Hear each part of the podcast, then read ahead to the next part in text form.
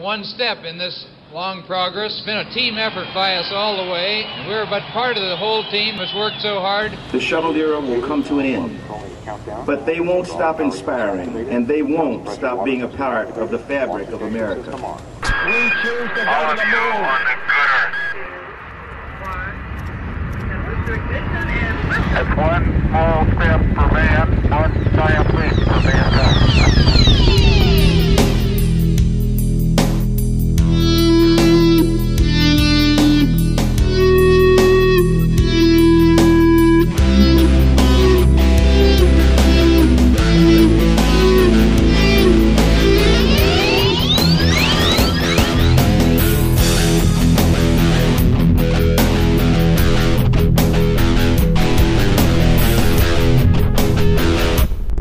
And welcome everybody to a very special episode of the Talking Space podcast.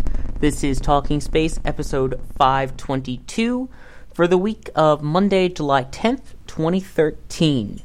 Now, what makes this episode very special, you ask? Well, I, Sawyer Rosenstein, won't be telling you. What I will do at this point is hand it over to Mark Ratterman because we've heard from people who have flown on the space shuttle. Last week, you heard from people who worked on the Space Shuttle Atlantis exhibit. What about the people that actually worked on the shuttle? Here's Mark Ratterman to take it away with our special guest. We've got something special for you talking space listeners. This is going to be a surprise because my guest that I'll be talking with for the next bit here is somebody that, well, I, I got to say somebody's because he and his wife are instrumental, I think, to many people having uh, that increased focus that started at some point for all of us with the space program. And it's having that personal connection with Andy and Jen Scheer, also known as Apache Man and Flying Jenny. Well, Andy's on with us today, and he's certainly made a difference for a lot of us, and it's a treat to get to talk with you because, frankly, most of the time, Andy, we hardly get to say more than hello and how you doing. So, uh, welcome to Talking Space, and thanks for coming on with us. Yeah, well, thanks for that intro. I hope to live up to your uh, up to that here. Try to answer as much as I can answer and, and give back as much as I can give, and hopefully everybody uh, enjoys the show.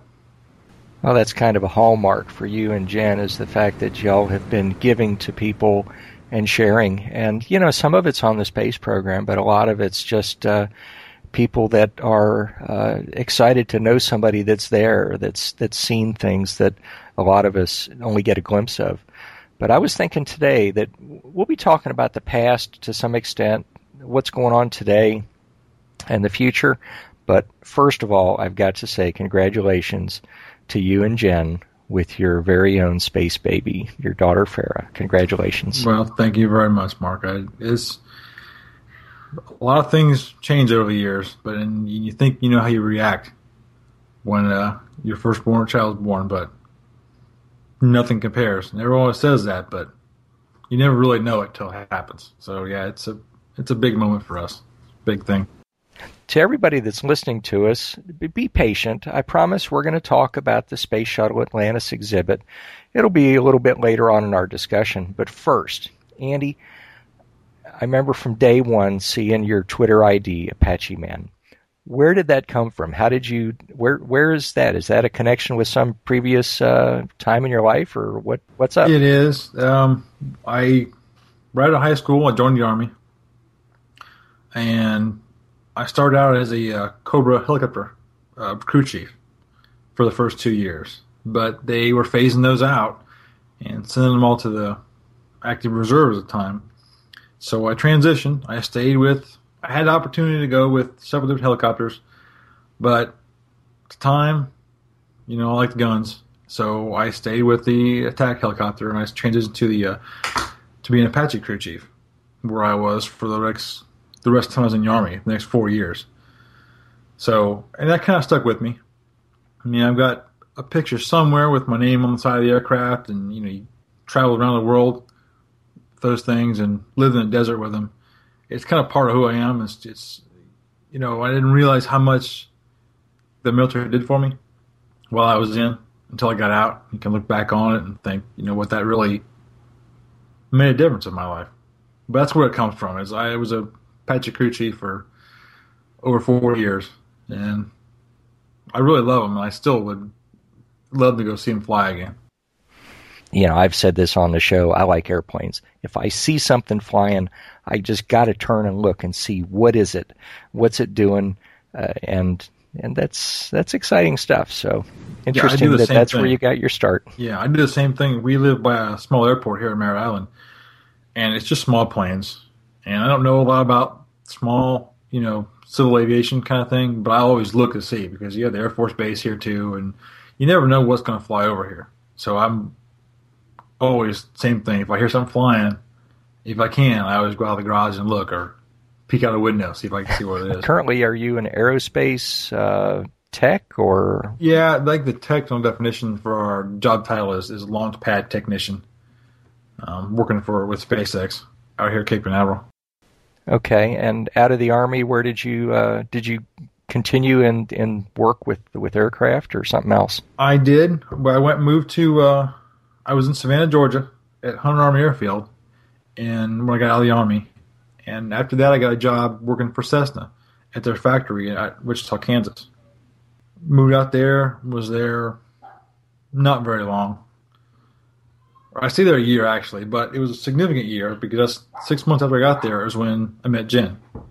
She had just moved there, so How about that?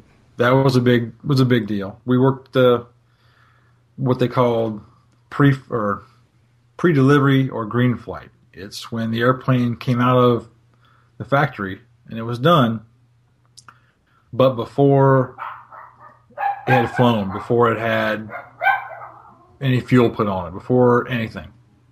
It was brand new. There was nothing going. It hadn't been started yet, and we got to you know start the airplane for the first time, do all the first checks, do all that stuff, and you really learn about. I never worked on fixed wing airplane air, aircraft before, so that was a big deal for me. I was I had to learn a lot in a short period of time because this was I was used to wings that twirled around. I didn't know what this was. This was a you know this was a small jet airplane, but it was really neat. I learned a lot of stuff, and it was it was a neat place. Well, it had to have been a stepping stone. Uh, of course, uh, that was when you met Jen. You said, but also, did you didn't go straight from that to working with a space program by chance? I did actually. Really? Uh, wow. A friend of mine that I was in the military with um, called me up and said, "Hey, they're they're hiring." He lived in here. He grew up in Cocoa, down here, and he'd moved back down here to Orlando. And he gave me a call one day. He Said, "Hey, they're doing a bunch of hiring out to Cape. You should put your your application in." Well, okay. I'd always wanted a you know space shuttle. Of course, I could. I had little toys when I was growing up, and that was it was always a big deal. I wanted to be an astronaut. I wanted to do, you know, all that kind of stuff, and that'd be really neat. So, filled the application out. You know, a couple months later, had a couple interviews over the phone. They flew me out here for an interview, and offered me a job.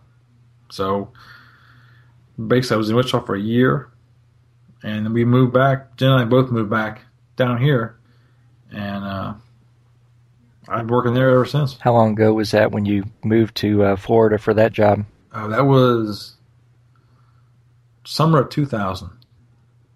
Almost exactly, what, 13 years ago, because I started July 3rd, 2000. That seems almost like an eternity for what's happened the last uh, four or five years.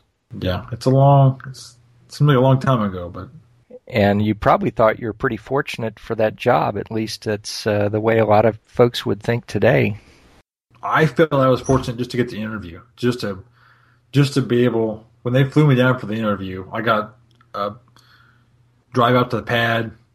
You know, driving to the VAB for the first time in your own car. You know, seeing it come up on the horizon. You know, getting badges, going out to the pad. You know, after the interview, the short interview was over with. The guy giving me the interview took me onto the pad. I I believe Atlantis was on the pad. I'm not positive anymore. I think, but I think Atlantis might be on the pad, pad A at the time, and took me on the tower. You know, I got to walk around and be standing right next to the space shuttle. I was happy for that, even if I hadn't gotten a job at all. I was thrilled just to have gotten to be that close. I'm very happy and very proud to have worked on the shuttle program, but just to have gotten the interview was a was a big deal to me. That's pretty cool. What kind of work did you do from 2000 to later years? Tell me about that. Well, I started working on Pad B. I worked at Pad's whole 12 years I was there. Um, I was in the what they call the PRSD shop, the the power reactant storage and distribution, which is basically the uh, the fuel cell system on the orbiter, um, and specifically the ground support equipment that serviced that, that loaded the liquid hydrogen and liquid oxygen onto the orbiter um, right before launch uh, for the fuel cells. So they the shuttle would have electric power, water, while they're in orbit. That's kind of hard to grasp because I think a lot of people understand that those systems are on board the orbiter, but actually uh, having an idea of making the transition from uh, from working for Cessna to working out at the pad and, and being involved with that was there uh, a lot of a lot of new things you had to learn? How did you how did you start with that almost everything was new I mean, almost everything was new. I never worked with any kind of cryogenic liquid before. Never worked with anything this kind of scale before. The complexity is amazing. It, uh, it's hard to describe, but it's what it is. It's there's so many parts to launching a space shuttle. All the whole loop, you know, from landing to processing to launching it again. And our part was was no small piece. It was complicated too, but it was only a, a small little chunk of what had to happen. They talked acronyms out there. You, know, you had to learn a whole new language almost to understand what everyone was saying. And then it took, I remember weeks to even learn my way around the launch tower because there's so many twists and turns and so many different. It was so big, and then when it would rotate around the orbiter, all the access points from the fixed service structure to the rotating structure were different. So you had to learn a new way. And then everyone talked in levels. I'm going to the 155 foot level or the 75 foot level. Well, until you're actually up there and, and have been to those places and really get familiar with that, doesn't mean anything to you. You don't have any idea where you're going. Uh, so I had to learn a lot of stuff in a short period of time. And they say the first six months of the you're hardly you're hardly able to do anything because you're trying to learn how things work, how people talk, where things are, all the different processes that are in place to make sure that you know things happen safely and you don't lose tools for say or or there's just so many parts to it all. It's really it's really amazing how it all comes together when you watch a launch. And I guess that uh, the activity level probably ramped up whenever a shuttle came out to the pad, whenever they had a rollout. That was when uh, kind of the start of uh, the intense times, right? Yeah, there was always a joke that that went around that everyone thought that no one worked at the pad when there was no shuttle there. You know, because there was a lot of people that come out there only because the vehicle was there, and there were people there, you know, every week, all week, all the time that we lived there. But it was always a kind of running joke that, you know, oh, there's people out there. Oh, something's going on out there. You know, when there wasn't a vehicle there. But yeah, the first day when it come, that was those first two days were really busy, and it got down to being the first day. We had packed it all in the first day from all the umbilical connections to the MLP, all electrical connections, um, the water for the the water pipes, the say the safety showers, say the we had to hook up hoses for the freon cooling that kept the orbiter cool. There were so many things that had to go on right away. Once the RSS rotated around, it was a whole nother wave, which usually happened I'm going to say anywhere from four to six hours after the MLP was what they called hard down on the pedestals, and it was the uh, crawler was no longer supporting it. So we had a lot of work to do, not just getting our, our systems hooked up so that all the checks could be run, I mean, every system was checked every time the orbiter got to the pad. Everything was going through to make sure everything's working perfectly every single time. So there's a lot going on in the first two days or three days after the shuttle got to the pad. I mean, everything had to be done so that we knew where we were at and what still had to had to go on yet. Did you ever have a time when a shuttle was coming out to the pad and you knew that that intense uh, time, period of activity was about to start, where you couldn't get to work? Maybe you were sick or something happened, and and you weren't uh, out there on the pad. Did that ever happen to you? Not that I can remember. Although it didn't get to the pad, you know, same time of day all the time. So you may or may not be doing most of that work. Uh, it may have got out there. They like to roll it out at night, so it, because they didn't want the orbiter to heat up too much in the sunshine of the day, so they roll out at night a lot of times. So by you know early morning, we'd come in. Usually, if I was on first shift, we'd come in at, at like three in the morning and be ready by you know four or five o'clock.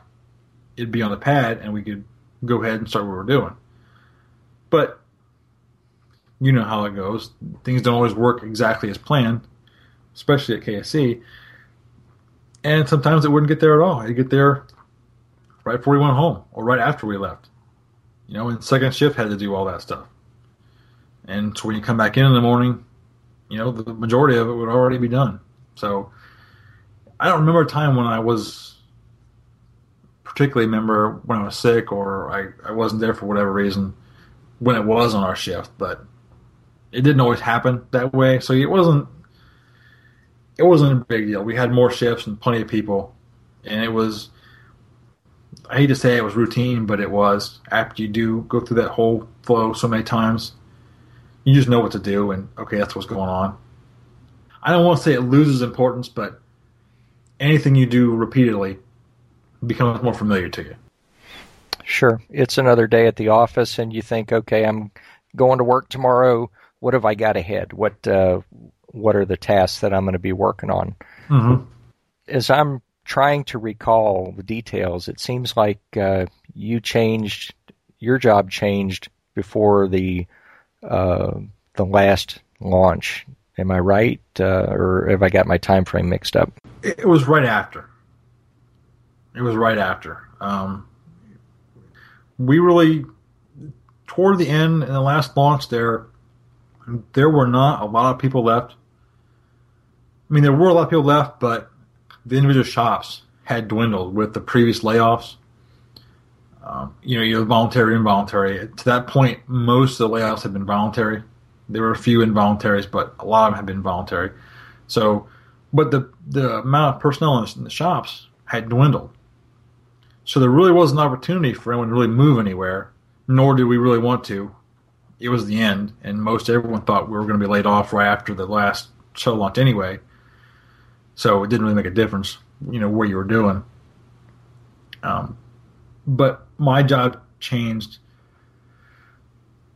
right after, not right after. I guess the, the it was in September, August, September of 2011 about a month or so afterwards when we started getting to the uh, what they call transition retirement of the facilities from shuttle to you know whatever they were going to be or just closing them down as as the case was in most of the facilities i volunteered to be a part of that it was it would go in along with my schooling i just finished a project management degree the year before this was the perfect opportunity for me to get some experience and you know help out and, and something different to do rather than just be up on the pad tearing things apart.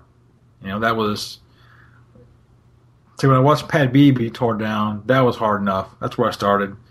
You know, Pad A, I knew things were going to happen there, but I wanted to be part of something a little bit different. Hopefully, I could be part of something you know that would follow on later on and make sure things things went smoothly. And I knew where everything was at. I knew what had to be done, how it had to be done, and I was familiar with all the areas, which not everyone was, that was coming in to do this transition retirement work. So it was a good fit for me at that point. Thinking about Jen left her job prior to that or, or thereabouts. Uh, can you talk to some of what went on for her with with the work that she did? She was at the HMF. She was. She was a hypergol maintenance facility. I'm sure most of your viewers know what most of, or listeners know what most stuff is. Um, the acronyms are, I'm sure. Um, but yeah, it was that work was coming to a close. I mean, they still had more to do, but they were losing a lot of people down there, and they didn't they didn't need nearly as many. We weren't flying anymore, and the almost OMS pods and the RCS thrusters, the forward part. Um, really, the next thing that going to happen to those was they were going to be torn apart um, and and deserviced and saved and all that kind of stuff. So she thought about it. We thought about it. Kind of made a decision that you know she should go ahead and volunteer for the layoff. That would give her some time to do what she wanted to do and you know look for other work while I was still working. You know, in the hopes of having not having both of us be laid off at one time.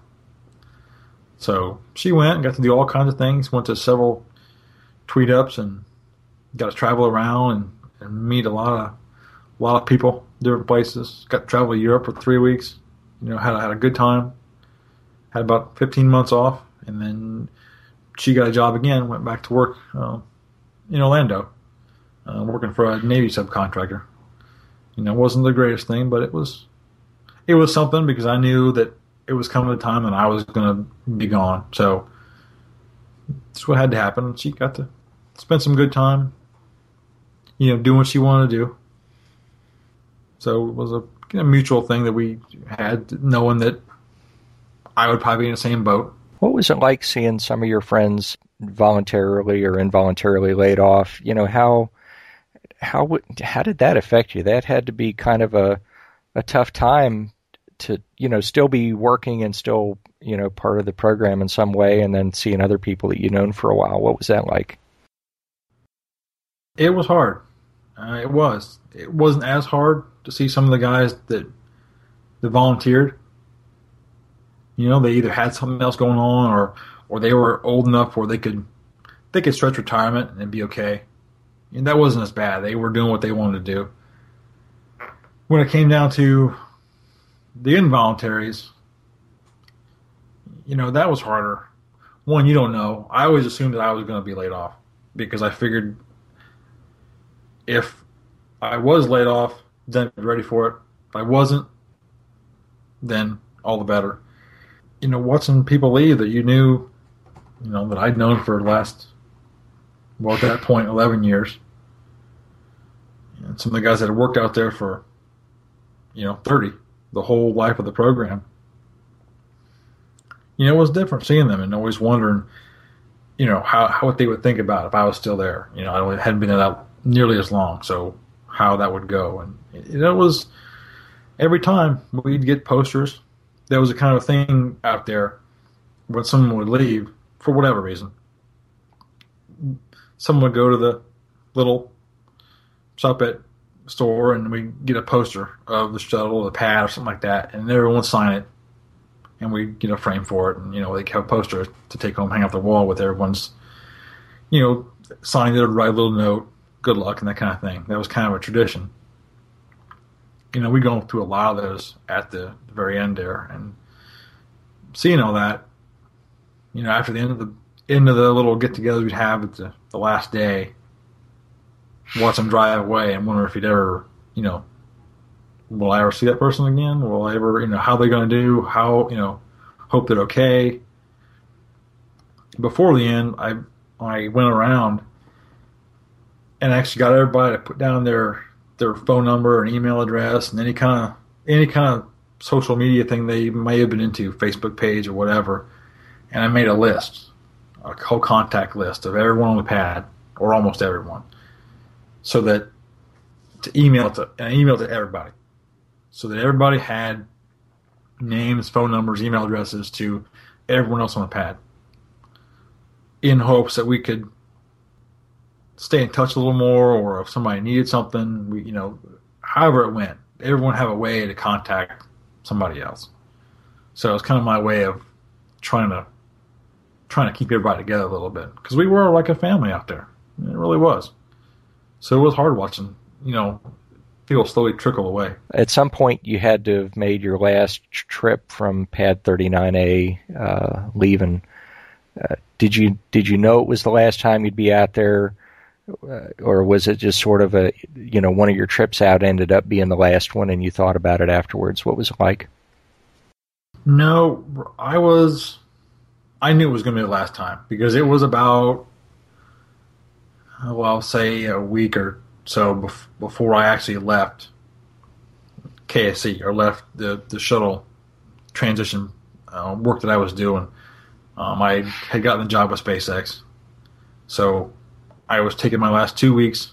They're working shuttle, and we went out to look at artifacts that were still on Pad A. Um, artifacts being the White Room, um, the the beanie cap, like it's now like Pad B's is now in the uh, the Atlantis exhibit.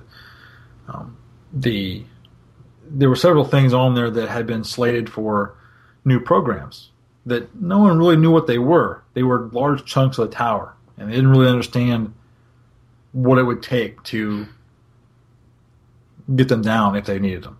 So I we went out and, and I knew that day was the last time. So I made sure I you just stood there and, and looked out at the view and at the ocean right there that I looked at so many times being up there. I would say it was the best office view in the world. Um, right there on the Atlantic Ocean, seeing the blue water stretch out forever. Um, sitting next to the space shuttle was you you know I it was it was difficult. I mean, it was. I knew it was the last time. I just want to go out there one last time and just to, just to be there.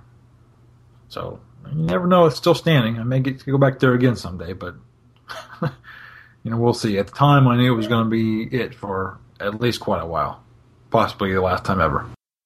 I think it was probably a year or so ago. I heard Bob Cabana talking to a group. Uh, might have been when they moved Atlantis from the uh, VAB over to the visitor complex, and I think he was telling the the crowd that when he flew, he would tell his uh, crew, I guess when he was commander, to uh, take a minute, put your nose to the window, the orbiter, while you're in flight, and and make a memory. And I've thought of that uh, here and there. You and I are no astronauts, but when we get that special time to to think about something significant. Uh, it to me it kind of uh, stores it in a special file that you feel like I'm always going to be able to to pull this back up and remember something good. You mentioned SpaceX. That's a new job. What what are you doing now? What's your role with SpaceX?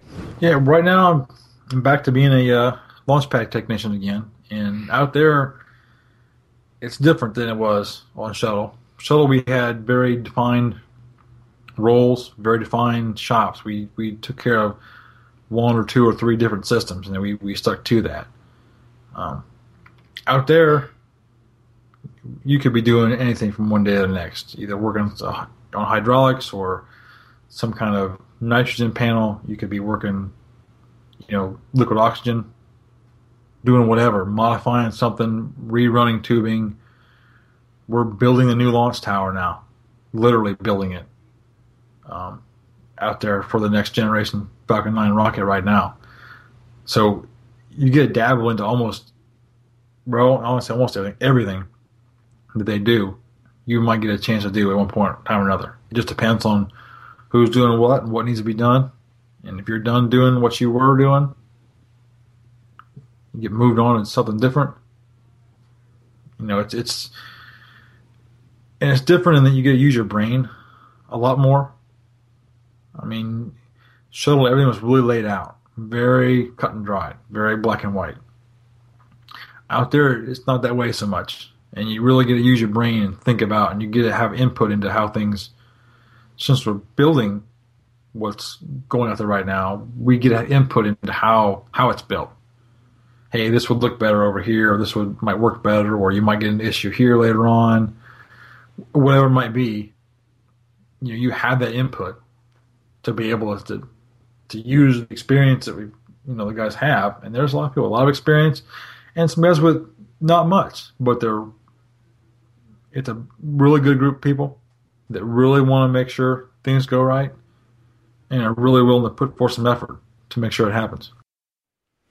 What do you hope to be part of? Just in thinking about five years from now, 10 years, 15 years, or whatever, what would you like to be part of in the future? I would love to be part of helping just the commercial space industry in this area get going. Um, it might sound strange, but the economic development part of the space industry has. I've th- been thinking of that more and more the past several years. I'm um, getting more and more into the business side of aerospace than I have been. Not that I don't like the tech work, I do. I love being outside. I love building things. I always have since I was little. Building things, tearing it apart, seeing it work, putting it back together again. But the last several years, I've kind of gone a little more toward the business side, just with my interests. You know, I'd love to be able to do something like that.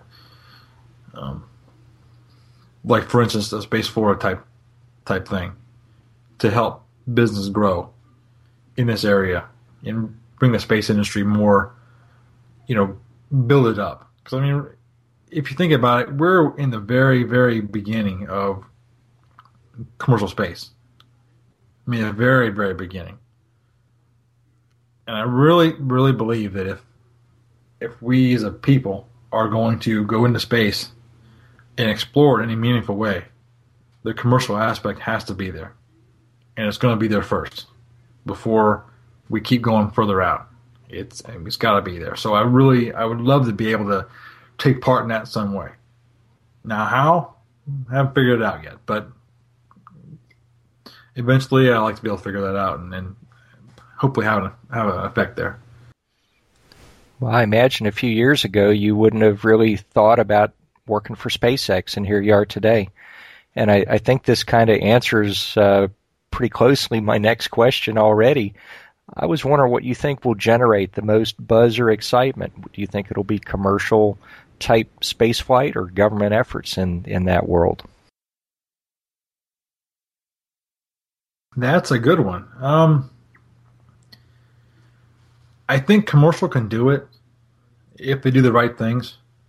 I think commercial can be can get there, um, but unfortunately, space flight still costs too much for a regular person to go into space, even a suborbital flight. Now it's getting much better, and it's getting better quickly, but we're not there yet. Think about the government side of it.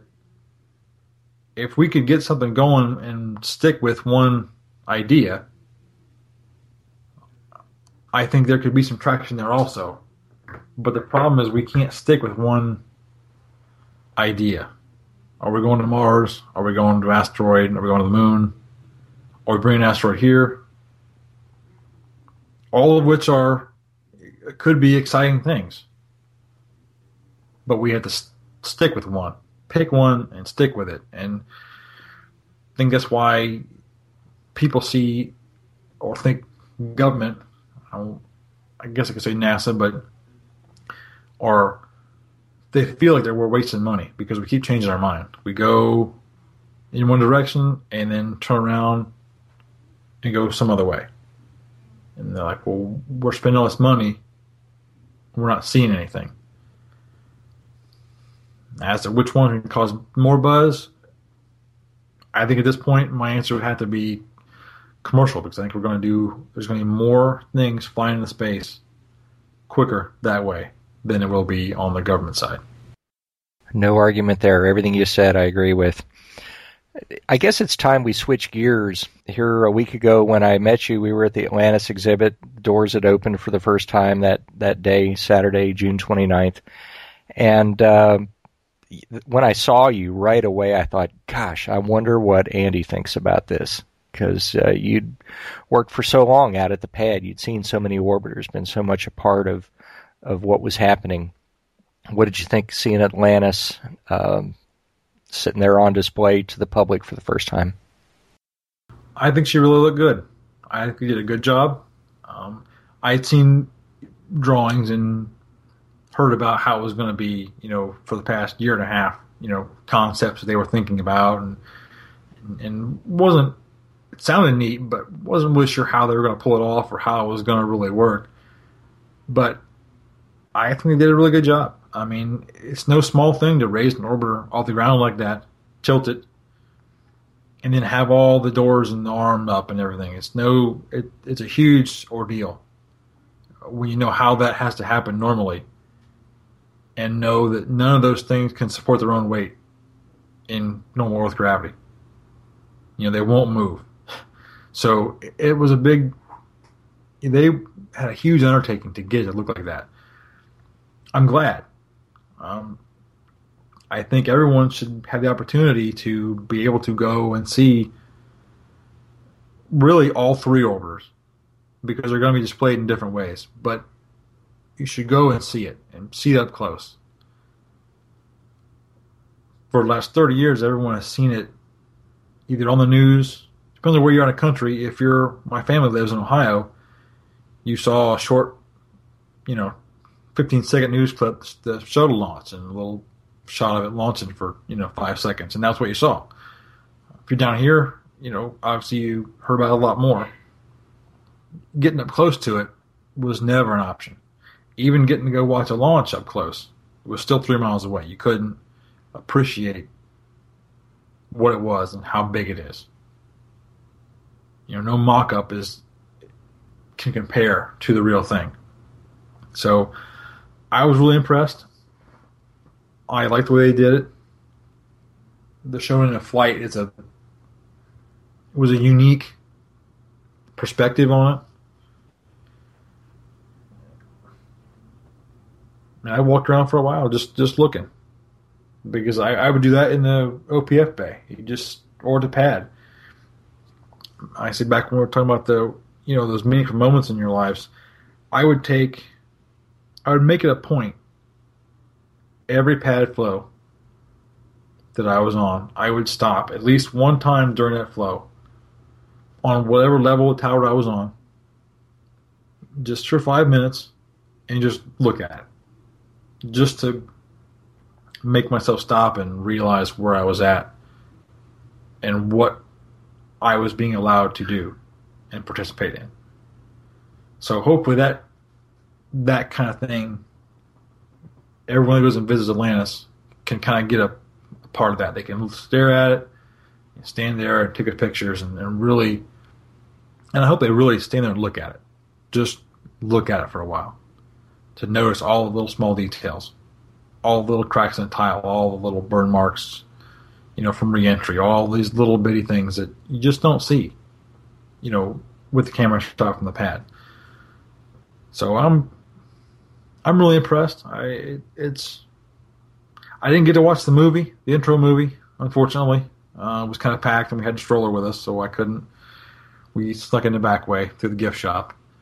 Um, but I do want to go back out there and view the the opening movie because apparently it's, it's pretty amazing when they do the reveal, bring the door open. So I know you've seen it, so I'm sure you you know you're familiar what I'm talking about, but I haven't been able a chance to see that yet. So one of these days we're going to go back out and actually watch it. It'll be worth the time. If you were uh, if you got a call or a message from somebody and they said, "Hey, we're we're coming to to your space coast and we want to go see Atlantis," how much time do you think we need? Any any guess? You know, from what you've seen, for somebody the first time to get up close to Atlantis, how much time do you think they'd want to spend uh, or reserve to to have for the Atlantis exhibit alone? I would give it. Uh, this is going to sound small, but at least an hour. Uh, I think it probably should be more, a lot more than that.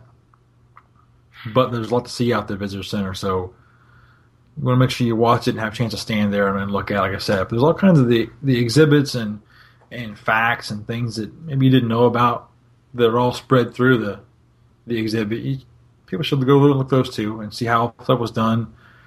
I know there's a neat little uh, model of the the mate demate device with the shuttle carrier aircraft and how that worked. You know how complex that looked. Um, this down on the bottom floor. Um, you should take a take time that you need to really stand there and be able to appreciate what it is. You know, where it's been, what it's been doing.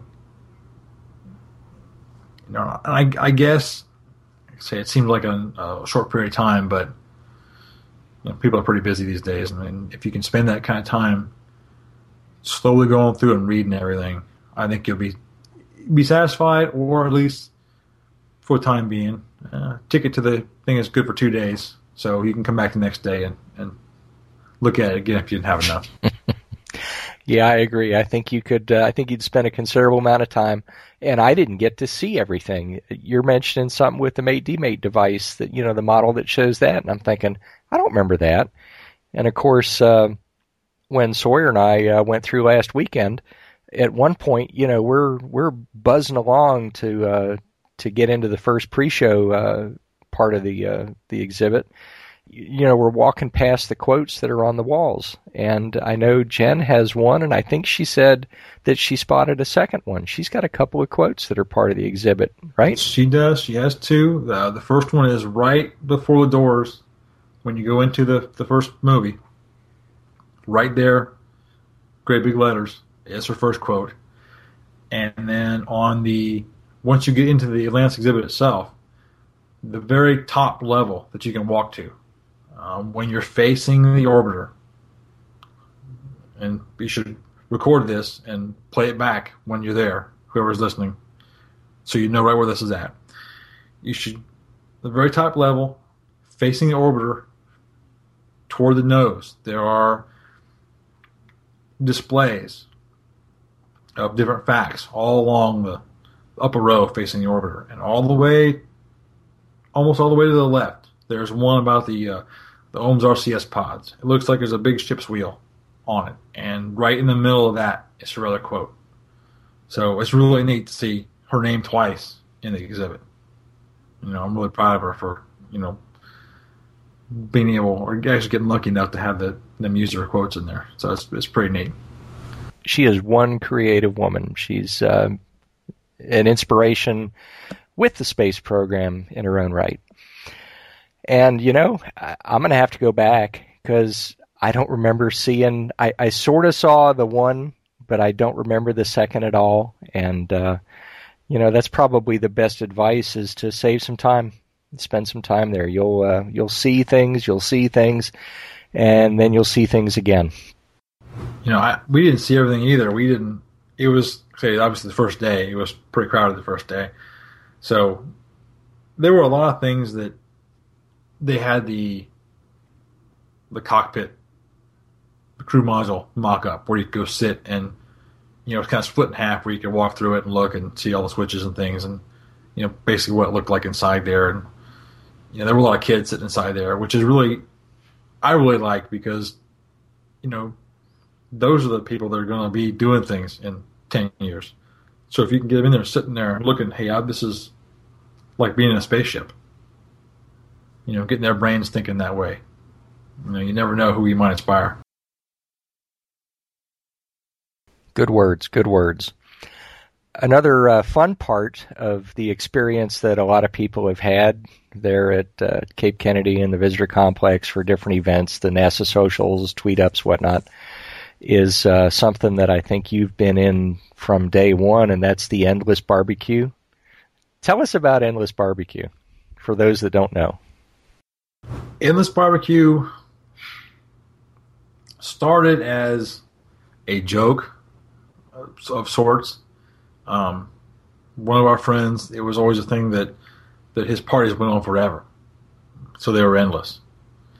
And we just happened to call one of the barbecues we had Endless Barbecue thought up. I think I think Jen's actually one that thought the name up, and we just call it that. And there weren't a lot of people there. It just who was in town happened to see it. They were happened to see the the show launch that time, and so we'd kind of get together. We'd always try to go to when there'd be tweet ups and launches. We'd try to get together somewhere with people that were in town that we knew just to kind of get together to, to be able to talk. You know, you can talk over Twitter a lot, but you, it's hard to say a lot. It's hard to really get to know anybody.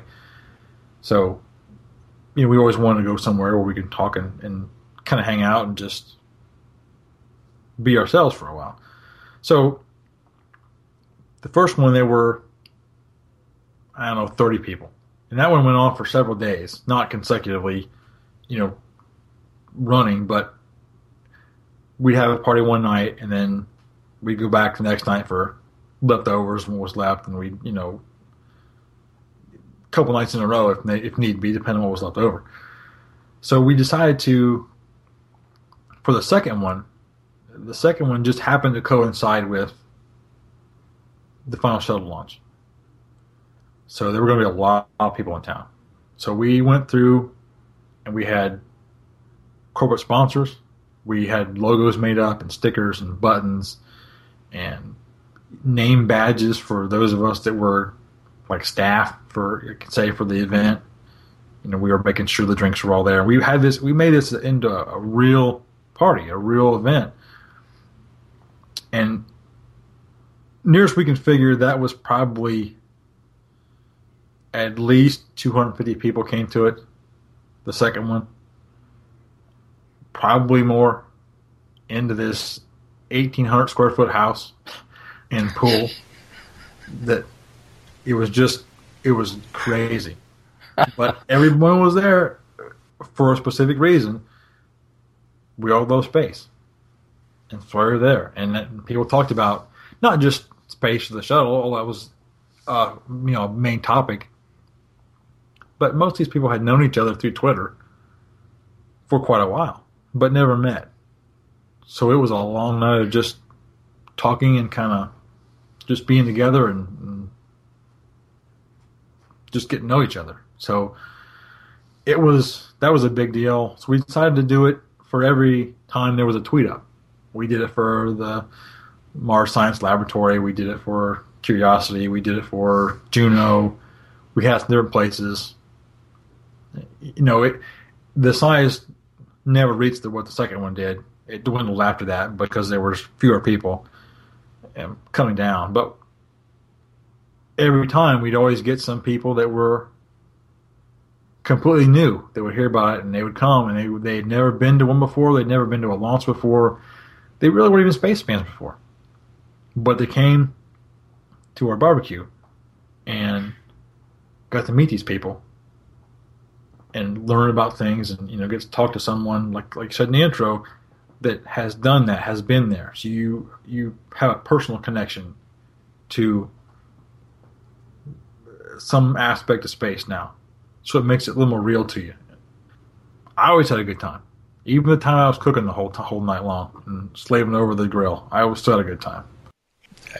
I guess for people that want to follow Endless Barbecue, uh, keep an eye on Twitter. Uh, you'll see you'll see mention of it, and there is a website, endlessbarbecue.com, e n d l e s s b b q.com. So uh, they can uh, follow along and see what's uh, what's up there.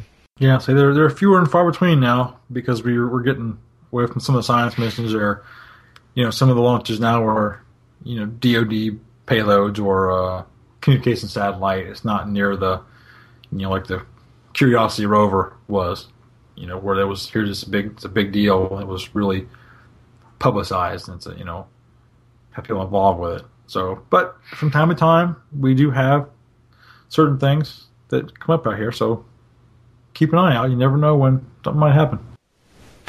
Well, you know, we all have hopes that there's going to be a lot of exciting uh, times in the years ahead, so uh, there will be more.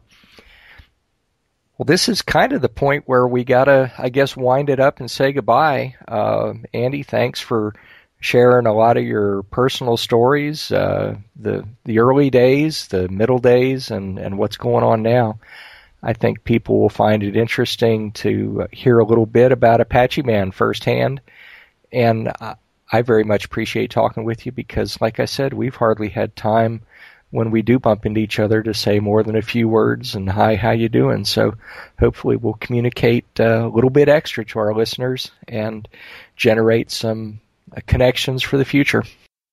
Well, I hope so. Uh, say, Mark, thanks for having me on, and I know what you mean about not being able to have time. Usually, there are so many people in town for launches or for events that it's really hard to sit down and, and talk to any one or two or three at length and really get to know them. And like I say now, like last weekend, wanted to do this last weekend, but you know the baby's kind of in control now. She decides when we go and when we stay, and really what we do now. So that makes time even shorter um, for a little while here. So it's nice to be able to talk and you know hopefully share some things that people are interested in. You know, hope I did, and you know I really appreciate you uh, taking time to uh, to listen and have me on. Well, thanks everybody for listening. That's it for this time. Keep in touch with all of us. Let us well know what said, you think. Mark. We definitely share want to your hear stories, from you, your share thoughts, your excitement, your because opinions. that's what makes you have any a good day even better We- for all of us. we like hearing your stories as well, and we especially loved hearing Andy's today. So thank you very much, Andy, and thank you, Mark, for the interview. And of course, we thank you for listening. We'll be back very shortly to our regular news shows, but until then, as always, have a great day, night, evening, or whatever it may be where you are.